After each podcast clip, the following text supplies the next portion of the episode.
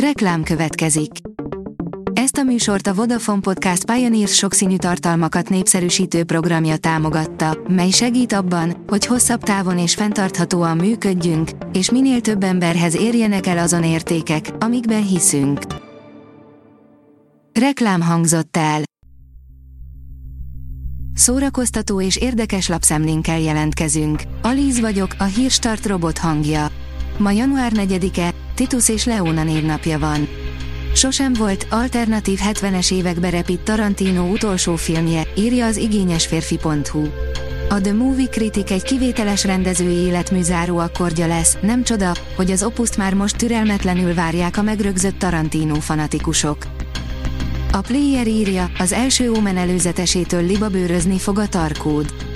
Az 1976-ban bemutatott horror klasszikus, az Omen három évvel később követte a 70-es évek másik horror szenzációját, az Ördögűző című mozit. Bár ehhez nem ért fel, azért okozott néhány álmatlan éjszakát. Sherlock Holmes meghalt, saját sorozatot kap Dr. Watson, és már a főszereplő is megvan, írja a Mafab. A CBS megrendelte a Watson című új orvosi drámai sorozatot, amelynek főszerepében Morris Chestnut alakítja a híres irodalmi karaktert, Dr. John watson akit Sherlock Holmes társaként ismert meg a világ, írja a Variety. A Blick oldalon olvasható, hogy sosem hallott történet, Bújtor István úgy beszólt Kern Andrásnak, hogy le kellett állítani a forgatást. Bújtor István fia olyan történetet mesélt el az édesapjáról és Kern Andrásról, amelyet korábban még nem osztott meg. A Szászi oldalon olvasható, hogy öt évig szoptatta két gyerekét Horváth Éva, nem csak a négy fal között. Manapság a celebek már a szülést is béranyára bízzák, de Horváth Éva az anyateljes táplálást is komolyan vette. A könyves magazin írja, a költő, aki felismerhető volt maszkban is, utak Kovács András Ferenc versuniverzumaihoz. Kovács András Ferenc bűvész volt, aki olykor a beszédet láttatta a hallgatás szinonimájaként, Marosmenti Don Quixote, aki a költészetből nyert a szélmalomharchoz erőt és szomorú bohóc, akinek a forma szabadságot és örömet adott. Mintha az ikrek havában színre vitt, tölgyfapadon pihenő bábosokban és humanistákban saját magát örökítette volna meg. A Telex oldalon olvasható, hogy utazás a japán animáció nagymesterének középpontja felé. Aki nem fér be a Renoir kiállításra, az a moziban kiengesztelheti csalódott szívét. Mi az, aki Hayao új filmje parádésan néz ki, bár a története már nem annyira káprázatos. 4 januári Netflix sorozat, amivel jól indulhat a 2024-es év, írja a Hamu és Gyémánt.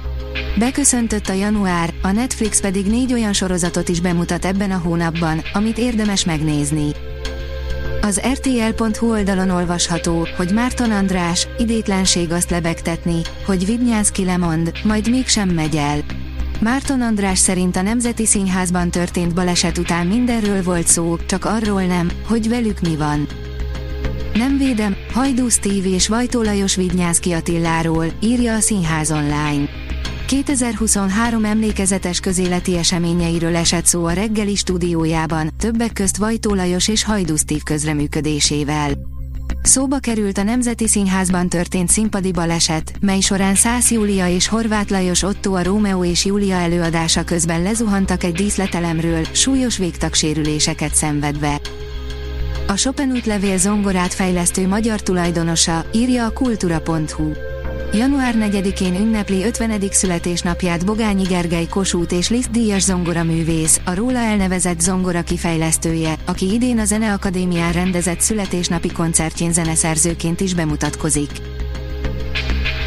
A Hírstart film, zene és szórakozás híreiből szemléztünk.